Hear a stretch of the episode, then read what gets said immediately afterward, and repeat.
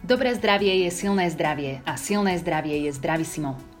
Počúvate podcast Zdravisimo, v ktorom sa pravidelne zhovárame o našom zdraví s odborníkmi. Návšteva SM centra sa u pacientov začína kontaktom so zdravotnou sestrou. Ich obrovský prínos v manažmente liečby ochorenia skleróza multiplex je nespochybniteľný. Aj preto sa dnes hovárame s pani magisterkou Vierou Priesolvou, vrchnou sestrou neurologickej kliniky Ústrednej vojenskej nemocnice v Ružomberku, ktorá pred dvomi rokmi získala aj ocenenie Moja sestra.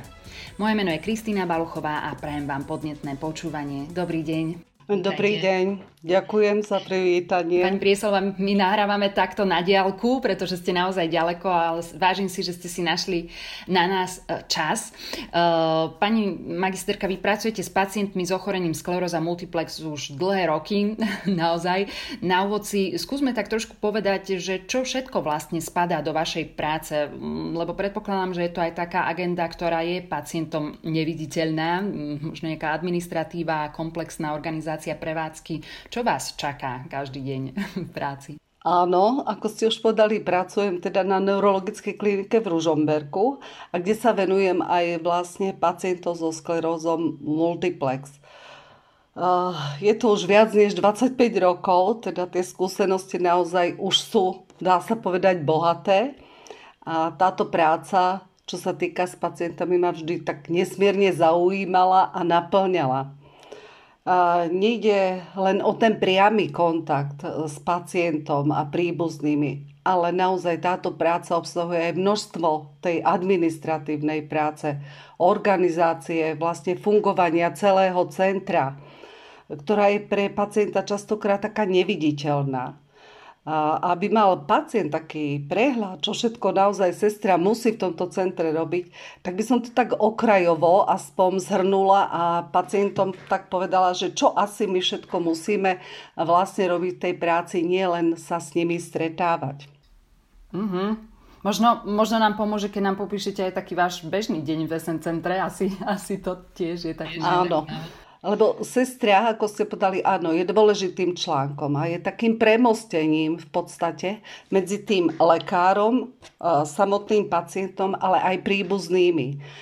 Znamená to, že naozaj musí e, veľa príjmať informácií, veľa konzultovať z obidvoch strán navzájom. To, čo vypočuje u pacienta, častokrát potrebujem posunúť vlastne tomu lekárovi, lebo nie každý pacient je schopný alebo má odvahu to lekárovi hneď priamo povedať, tak my sme tým práve premostením, lebo predsa len k tomu pacientovi máme my určite bližšie ako ten lekár. A potom musíme vlastne správne vyhodnotiť tieto všetky informácie a z nich urobiť ten potrebný záver, ten, ktorý pacient vlastne od nás očakáva. No mm-hmm. a najhoršie alebo najťažšia taká úloha sestry je, keď príjma tieto informácie telefonickou cestou, teda o zdravotnom stave, lebo tu naozaj musíme veľmi pozorne počúvať toho pacienta, celú tú informáciu, zároveň ju hodnotiť, vedieť mu položiť také doplňujúce otázky.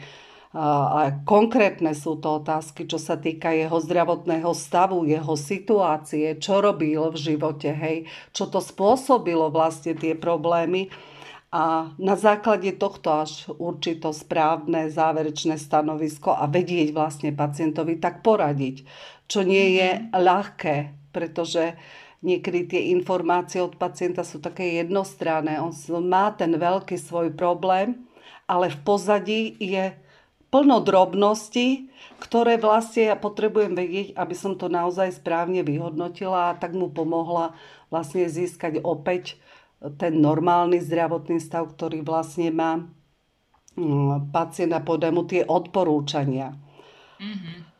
No a liečba pacienta si e, vlastne vyžaduje aj veľa plnenia takých určitých podmienok, ktoré máme ktoré pacient musí splňať aj my. Sú to určité kritéria, ktoré sú vlastne dané už či poisťovňami alebo zdravotníctvom, ako sú pravidelné kontroly u lekára. potom sú to odbery krvi sa realizujú. Realizuje sa, objedáva magnetická rezonancia, imunologické vyšetrenia. Ale podľa problémov my musíme riešiť aj tie iné vyšetrenia a častokrát sú potrebné tie odborné vyšetrenia, aby sme ich plánovali, ako sú napríklad rehabilitačné, psychologické poradne, očné, hematologické, reumatologické. Vždy to závisí od toho stavu pacienta. Ale všetko to musíme naozaj presne naplánovať, aby sa pacient dostal na tie vyšetrenia včas a vlastne nám to pomohlo určitú liečbu pacienta. Pani Prieslova, keď sa môžem opýtať, e, vzhľadom na tú vašu prax, vy vnímate to, ako sa rokmi liečba SMK e, a vnímanie tohto ochorenia zmenili? Máte pocit, že to ľudia vnímajú trošku optimistickejšie, alebo aká je tá situácia? No určite. Určite sa to veľmi, ja by som povedala, že aj o 100% sa to zmenilo. Aj tí pacienti pozitívnejšie pristupujú k samotnému ochoreniu, pretože majú možnosť získavať tých informácií strašne veľa. Áno, je dôležité, aby sme my ich učili od samého začiatku, a ja to sama prizvukujem pacientov, že zdravie je ich a zodpovednosť za to zdravie nesú hlavne oni. To znamená nespoliehať sa, že odcvičí to na rehabilitácii za mňa ten rehabilitačný mm-hmm. pracovník, ale ja musím cvičiť. Ja si musím sledovať určité veci. Takže toto všetko učíme postupne pacientov, tú vlastnú zodpovednosť. My sme im vždy nápomocní, tých centrách, či už sú to pripomienkami, SMS-kami, hej, alebo pri objednávaní toho pacienta, tak e, vždy sme im nápomocní v tom, že im pripomenieme. Pozor, končí sa rok, treba takéto vyšetrenie, takéto vyšetrenie zrealizovať.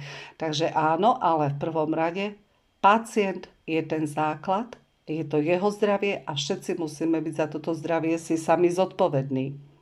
Mm-hmm. Takže uh, je to také náročné. Lebo mnohí e, si myslia, že už e, som niekde a teraz nech sa o mňa starajú. Hej. Nech tá sestra prevezme za mňa tú zodpovednosť, že ja mám mať také vyšetrenie. To nie je pravda. Hej. V prvom mm-hmm. rade je ten samotný pacient. Vy sa stretávate práve aj s novodiagnostikovanými pacientmi. Čo je podľa vás pre nich najťažšie a čo by im mohlo pomôcť?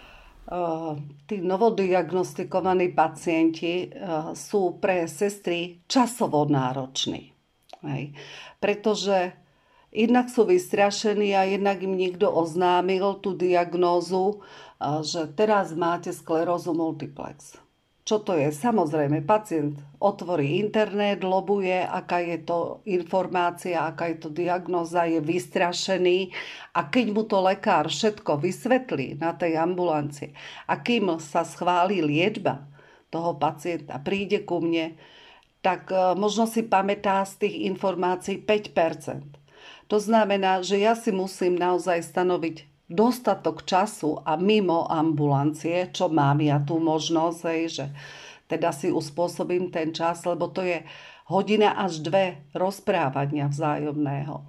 Uh, ide o to, že musíme zopakovať niečo vlastne o tom ochorení, aby pacient mal prehľad. Niekedy pacienti sa tomu bránia že nechcú počuť tie informácie, lebo majú tú fixnú predstavu, že toto ochorenie skončím na vozíku. Ale to nie je pravda. Hej? Pretože dnes je e, množstvo liekov, ktoré pomáhajú stabilizovať tieto stavy. Vytvorili sa tieto SN centra, kde naozaj sa snažíme pomáhať týmto pacientom. Takže e, vyžaduje to naozaj takú trpezlivosť, čas. Čiže najskôr musím získať aj ja tú dôveru toho pacienta, že bude mi veriť to, čo mu poviem a budeme sa navzájom rešpektovať. Hej. Určité také podmienky si dáme vlastne. Áno, vytvoríme si ten vzťah, ja ho niečo poučím, o tom ochorení zopakujem základné informácie. Pokiaľ je už nastavený pacient na tú liečbu, tak samozrejme tá liečba je rôznorodá je v injekčnej forme, je v tabletkovej forme, je v infúznej forme. A každá si vyžaduje to svoje edukačné také cítenie a čas, aby sme toto všetko pacientovi vysvetlili, pretože naozaj je to veľký zlom v samotnom tom živote toho pacienta. Častokrát mladí, ale aj starší ľudia. Keď zrazu dozvie sa nová diagnóza, ja mu poviem, čo obsahuje tá liečba. Že bude mať z tej liečby nielen hlavný účinok tej liečby, čo je zastabilizovanie samotného zdravotného stavu, ale i vedľajšie účinky tej liečby. A tu už musíme toho pacienta nabádať a viesť k tomu, ako to treba zvládnuť. Ako to má zvládnuť, ako si má celý život usporiadať. Mm, keď e, sa zaučí o liečbe, tak druhý taký veľký, ťažký zlomový úsek vlastne pochopenia tohto je úprava životosprávy. Ja sama poviem, že mnohé sestry, ktoré vedú toto, častokrát zabúdajú na toto, že ten pacient aj má určitý život, má určitý štandard. Liečbu sa síce snažíme užiť pacientovi na mieru, teda nielen zohľadňovať ten stupeň ochorenia, ale aj jeho životný štýl. Podľa toho sa snažíme s lekárom vždy, toto by bola vhodná tá liečba pre pacienta, tá ho nebude veľa obmedzovať. Hej.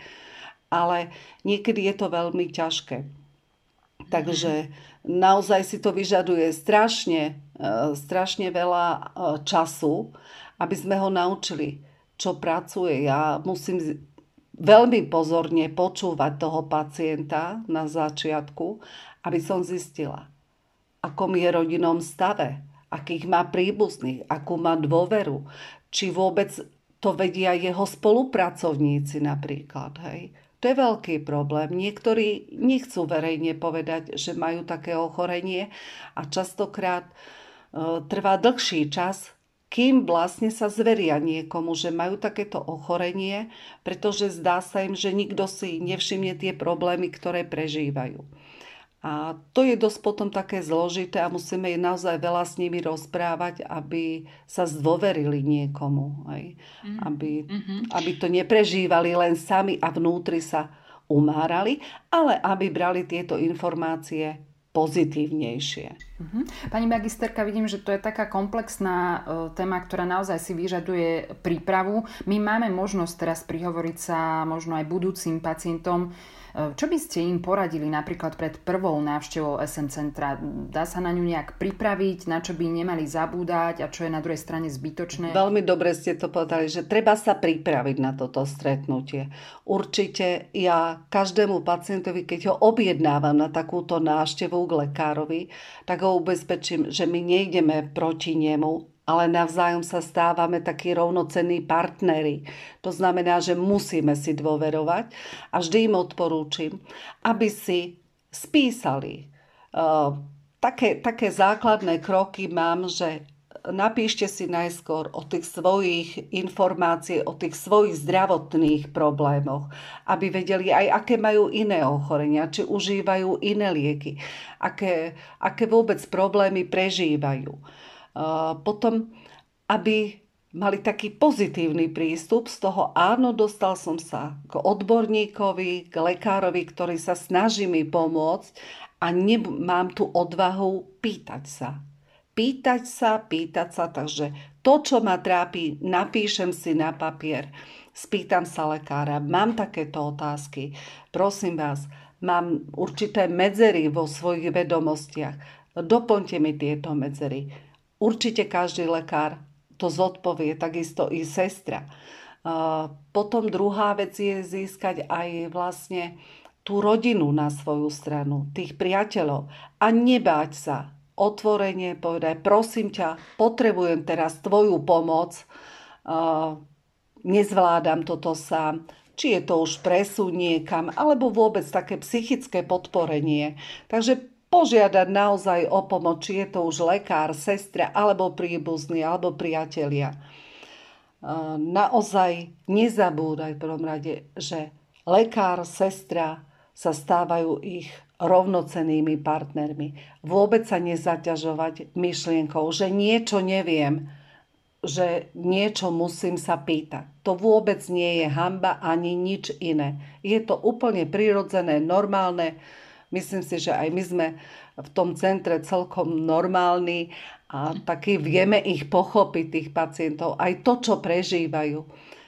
Hoci nemáme tú chorobu, ale určite vieme, že je to ťažké pre nich, hlavne tie začiatky, takže nebáť sa. A potom, ak dostanú nejaké tie odporúčania, snažiť sa tieto odporúčania, či už lekára alebo sestry, dodržiavať. Ak nie sú s niečím stotožnení, zase je toto slávne. Pýtame sa. Pýtame mm. sa, pýtame sa.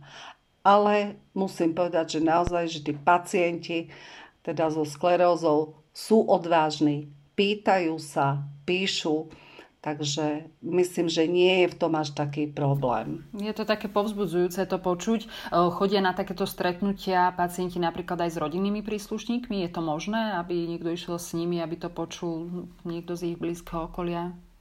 Samozrejme, keď poviem, že 70 e, pacientov chodí so svojimi príbuznými, či už sú to manžel, manželka, partneri, rodičia, dokonca s detičkami prídu, hej. Takže tí, čo majú malé deti, prídu, že nám tam štebocú okolo a my sa rozprávame. Ja každému venujem osobne dostatok toho času a dokonca som aj rada, keď prídu tí rodiny príslušníci, pretože tých informácií je strašne veľa. Mm-hmm. A mhm. nie je schopný človek streba toľko informácií. Samozrejme, že niekoľkokrát to opakujeme. Hej tie informácie. Um, čo je takým základom, že ja to, čo s nimi preberám napríklad hovoreným slovom, tak eh, snažím sa im to vždy dať aj v písomnej podobe. V písomnej podobe, pretože majú takú istotu, že keď to zabudnem, tak vlastne si to môžem doma ešte prečítať. To, čo mi niekto povedal, tak ja si to v kľude doma ešte zopakujem, prečítam. Vždy im poviem, keď si to prečítate, napíšte si k tomu poznámku, ešte sa chcem toto spýtať, hej, ešte toto mm-hmm. si mhm. chcem doplniť. Takže oni majú možnosti. Môžu mi volať kedykoľvek, môžu mi písať na maily, môžu prísť tí, čo sú zblízka. Áno, pre sestru tí príbuzní niekedy, niekedy je to zaťažujúce, pretože oni majú viac otázok než ten samotný pacient a niekedy sa stane, že musím zasiahnuť do toho a poviem, že teraz nechajme toho samotného pacienta, nech mm-hmm. sa mhm. pýta, pretože ten príbuzný je ako keby odvážnejší. Hej? A on potom veľa zasahuje do toho, takže ja si to tak už za tie roky viem zregulovať, že teraz nechajme priestor jemu a ja zase vám dám priestor, aby ste sa mohli aj vy vyjadriť a spýtať sa to, čo je zaujímavé. Rozumiem. Veľmi dôležité je to, čo ste spomínali, že máte k dispozícii informačné materiály, ku ktorým sa pacienti môžu vrátiť. E, ja som si na vás chystala naozaj veľa otázok a povedala som si, že ak by som aj niečo nestihla, túto jednu musím, pretože práve tie správne informácie o tej diagnóze bývajú častokrát problémom. Vieme, že internet nám dáva určité možnosti, ale mnohokrát človek e, naďabí na nejaký zdroj, ktorý nie je správny. Máme tu dezinformácie, máme tu rôzne um, naozaj konšpirácie o ochoreniach, ktoré môžu tých pacientov aj demotivovať.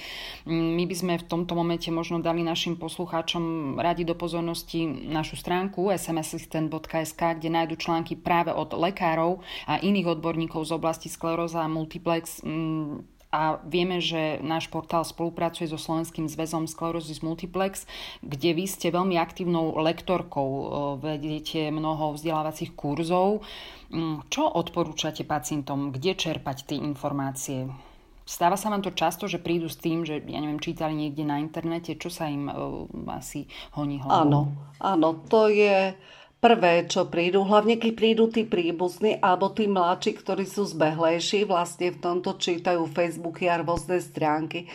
To je jedna z tých základných vecí, kde ich upozorním. Áno, môžete čerpať tieto informácie, ale ja vám odporúčim stránky, ktoré sú garantované odborníkmi a nie ktoré, ako sa povie, jedna baba povedala. Hej. Jednak zbytočne si robíte ťažkú hlavu, neviete si z toho vybrať e, tie pozitívne informácie, tie správne, ktoré sú garantované. A v podstate učiť sa musíme stále. Či už zdravotníci, alebo tí pacienti. Hej. Je to vlastne taká celoživotná forma toho učenia. Samozrejme, internet je veľmi dobrá vec, ale môže byť aj niekedy na škodu. Čiže ja sama vždy pri takýchto stretnutiach odporúčam pacientom, ktoré stránky sú pre mňa také, ktoré aj ja čítam a sú pre mňa garantované a prínosom pre pacienta.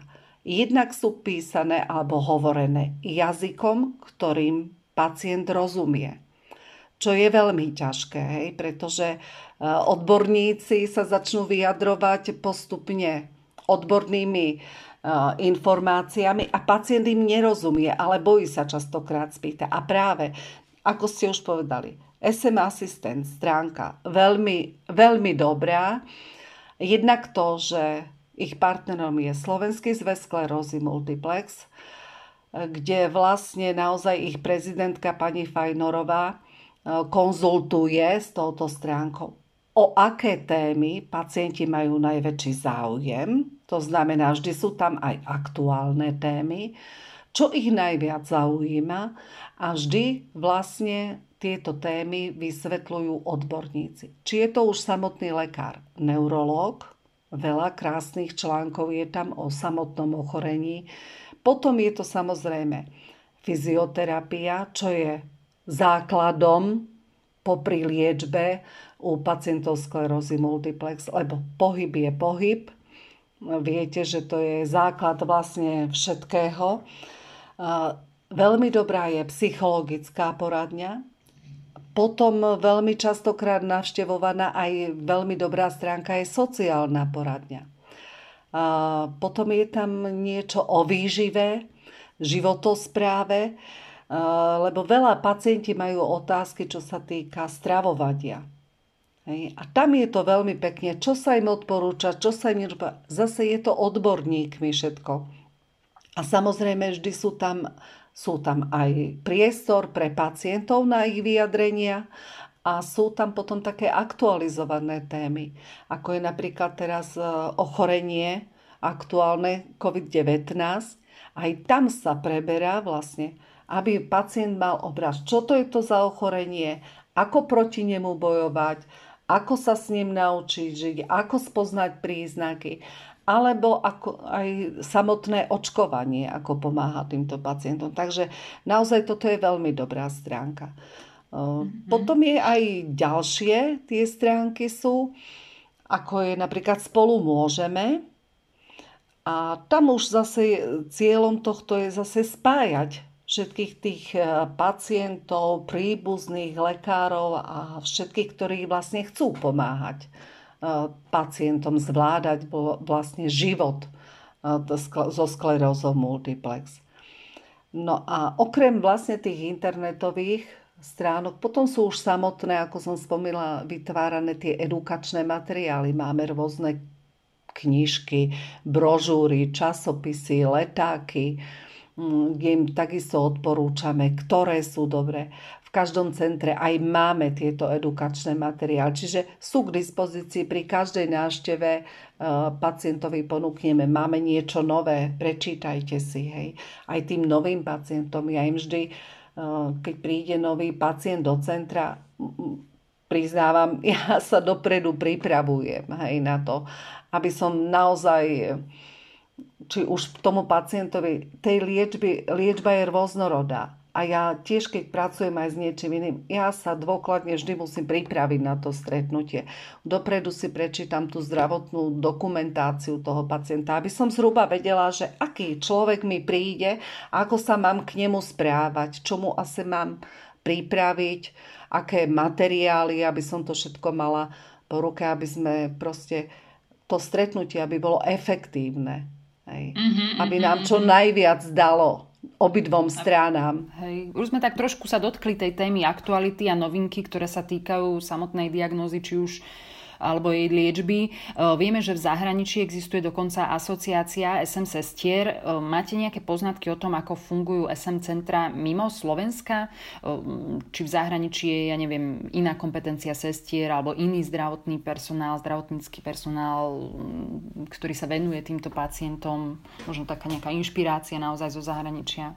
No áno, v každej krajine je to troška ináč. By som povedala, že v Česku, v Polsku je to približne ako u nás tá starostlivosť, že tie sestry nemajú až také veľké kompetencie, že v podstate je to približne na našej úrovni. Aj tie centra, v podstate v Česku sme ich vytvárali súčasne, lebo bolo Československo, takže sú na rovnakom poste postavené a máme asi rovnaké kompetencie. Kdežto už e, pacienti, ktorí napríklad aj mi prídu zo zahraničia, sa vrátia, že tam pracovali z Anglicka, z Nemecka, hej, tak oni sami vyhodnotia a povedia, že tam som počas celého roka bol v styku len so svojou sestrou. Sestra tam má o mnoho väčšie kompetencie. V podstate celý rok liečby e, pacient lekára nevidí.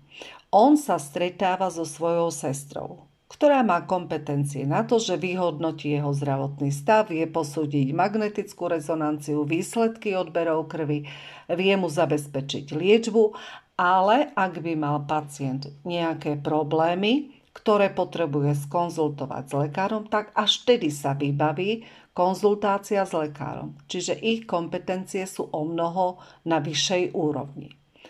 U nás takéto kompetencie nemáme, a nedávno sme mali stretnutie v Prešove SM sestier, kde sme tiež s pani docentkou Klímovou preberali túto situáciu.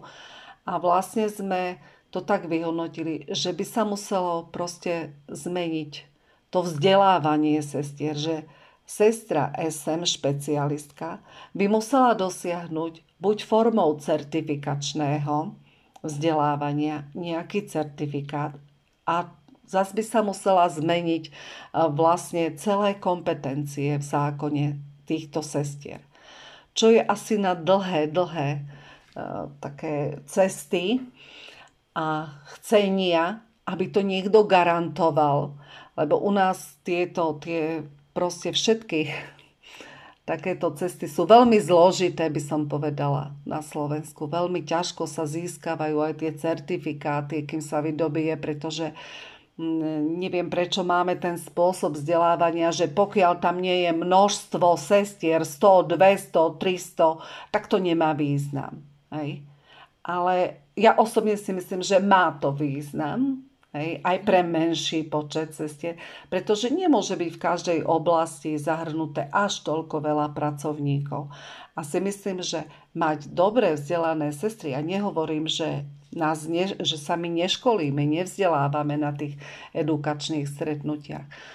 Ale e, mať z toho certifikát, byť za to ohodnotený, mať zmenené kompetencie, by uľahčilo aj to, že odbremením lekára. Hej. Mm-hmm. Asi aj zrýchliť celkovo proces. Zrýchlim, áno, troška ten proces všetkého. Uh-huh, uh-huh. Tak je to asi škoda, no. no už uh, možno, že naozaj toto je téma, ktorej sa budeme venovať niekedy v budúcnosti. Ja na základe tohto nášho len krátkeho rozhovoru mám taký pocit, že keby som sa ku vám dostala ako pacientka, že by som mala z vás veľmi dobrý pocit a že by som mala ten pocit uh, istoty a bezpečia a určite aj to je jeden z dôvodov, prečo ste v roku 2019 získali ocenenie Moja sestra. Odovzdávala, vám ho ministerka zdravotníctva, nominovali vás občianske združenia. Ako ste vy vnímali toto ocenenie?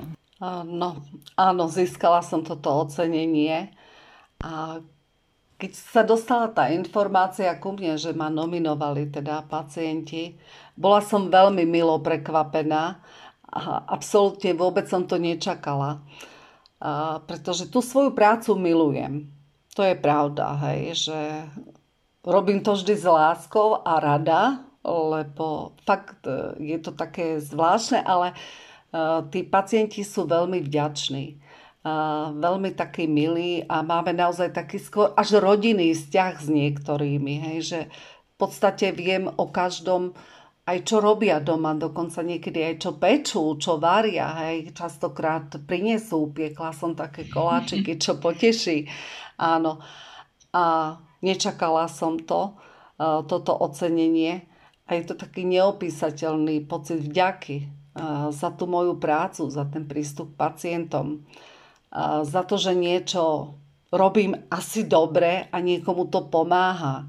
Nikdy som to ja tak nevnímala a naozaj takéto ocenenie pre mňa má veľmi vysokú hodnotu. Nenahradí to žiadny dar ani finančná odmena.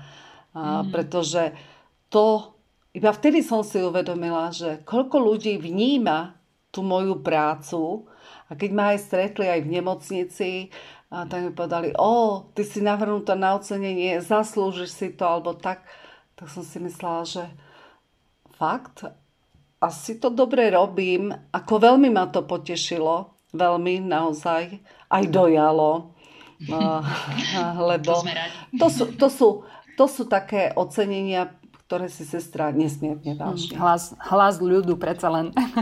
Eh, pani sestrička, čas sa nám bohužiaľ kráti. Mm, poslednú otázku by som venovala asi takej súčasnej téme. Máme tu dobu pandemickú. Povedzte nám prosím takto na záver, ako dnes fungujú SM centra. Mm, či preferujete ten telefonický kontakt, aj keď teda, ako sme v úvode eh, poznamenali, nemusí to byť vždy mm, ideálne riešiť všetky problémy cez telefón, ale aj tak, eh, ja neviem, taká ďalšia agenda, že kúpeľná liečba, či je toto všetko pozastavené, alebo ako funguje predpisovanie liekov, či iné konzultácie? Tak dnes, alebo teraz v súčasnej dobe, tá doba pandemická sa už troška utláča do pozadia, cítime to aj my. Sice máme ten nával práce väčší, pretože to, čo sme troška odkladali, niektoré kontroly, niektoré nie až také dôležité vyšetrenia. Musíme teraz všetko dohnať u tých pacientov.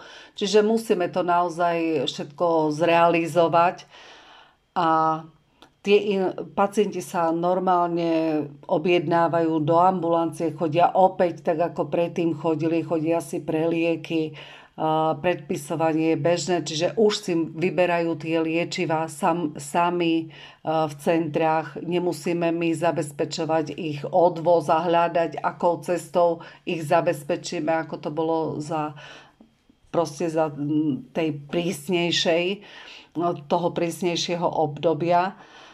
Takisto aj kúpeľná liečba sa vrátila v podstate do normálu. Už pacienti mi povedali, že áno, už dostávajú pozvánky na kúpeľnú liečbu. Majú troška ešte strach, či je to bezpečné a častokrát aj oni sami si, že ja si to ešte posuniem, takže troška ešte váhajú. Je, je to tam, pretože hlavne tí, čo prekonali COVID-19 tak, a mali ťažší priebeh, tak naozaj sa boja ísť do tej veľkej spoločnosti. Ale vždy ich ubezpečíme, pokiaľ vy budete do, dodržiavať všetky tie zásady a budete sa chrániť, tak nemusíte sa báť. Hej. Takže znova nastupuje aj tá kúpeľná liečba, aj pacienti chodia na kontroly. Áno, častejšie ich výdame ale ten telefonický kontakt, ten vlastne bude stále, lebo môžu volať pacienti, hovorím, môžu sa stretávať. Obmedzenie je v tých edukačných stretnutiach, pretože samotný zväz sklerózy multiplex Niekoľkokrát ročne sme poriadali edukačné stretnutia pre celé Slovensko, či už pre novodiagnostikovaných alebo pacientov už pokročilom teda uh, tom období liečby kde nadobúdali mnohé také vedomosti, ale aj priateľstva, hej, tam mnohé vznikali a taký relax a optimizmus získali a ten pozitívny prístup hlavne, lebo videli, že aha, viete, ona je už aj staršia, aj choršia a ako pozitívne prístupuje, ako všetko zvláda, ako cvičí, ako si večer zatancujeme, hej, ako sa porozprávame. Takže toto všetko ich tak vplýva na tých pacientov a toto im ešte chýba, lebo to sa ešte nemôže organizovať až tak, pretože predsa len na tie stretnutia sme mali 100 aj viacej ľudí a je to obrovské množstvo ľudí, takže to ešte troška je v úzadí a mne to osobne veľmi chýba, teda, lebo naozaj tých stretnutí sme niekoľko do, do roka organizovali. Ale hovorím, vracia sa to do normálu, ale treba byť ostražitý, treba dodržiavať tie nariadenia a tí pacienti radšej volajú, sú naučení, že môžu mi volať, môžu mi napísať, že v podstate som pre nich taká bútlava vrba, dá sa povedať. Ako mi častokrát povedia, že vy ste taká naša butlava vrba, lebo e, keď vám zavoláme, vždy si nájdete čas. A to je dôležité, že toto oni vedia a mo- vedia, že sa môžu spoláhnuť, vedia, komu majú zavolať a to si myslím, že je veľmi veľa pre tých pacientov. Tak som veľmi rada, že to zaznelo práve na záver nášho podcastu. E, pani Prieselová, veľmi pekne ďakujeme za váš čas. Dovidenia, nech sa vám darí. Dovidenia. Milí poslucháči, naše dnešné Zdravisimo sa končí. Na záver vám odporúčame aj naďalej sledovať stránku smassistent.sk, kde nájdete aktuality týkajúce sa manažmentu liečby roztrúsenej sklerózy a tiež články od ďalších odborníkov. Budeme radi, ak naše Zdravisimo odporúčite aj svojim priateľom. Náš podcast si viete prehrať aj v Spotify a v ďalších podcastových aplikáciách. Sledovať nás môžete aj na facebookovej stránke Zdravisimo podcasty o zdraví. Majte pekný deň a do počutia. Podcast vznikol s podporou spoločnosti Rož Slovensko. Kód M SK 0000 0715.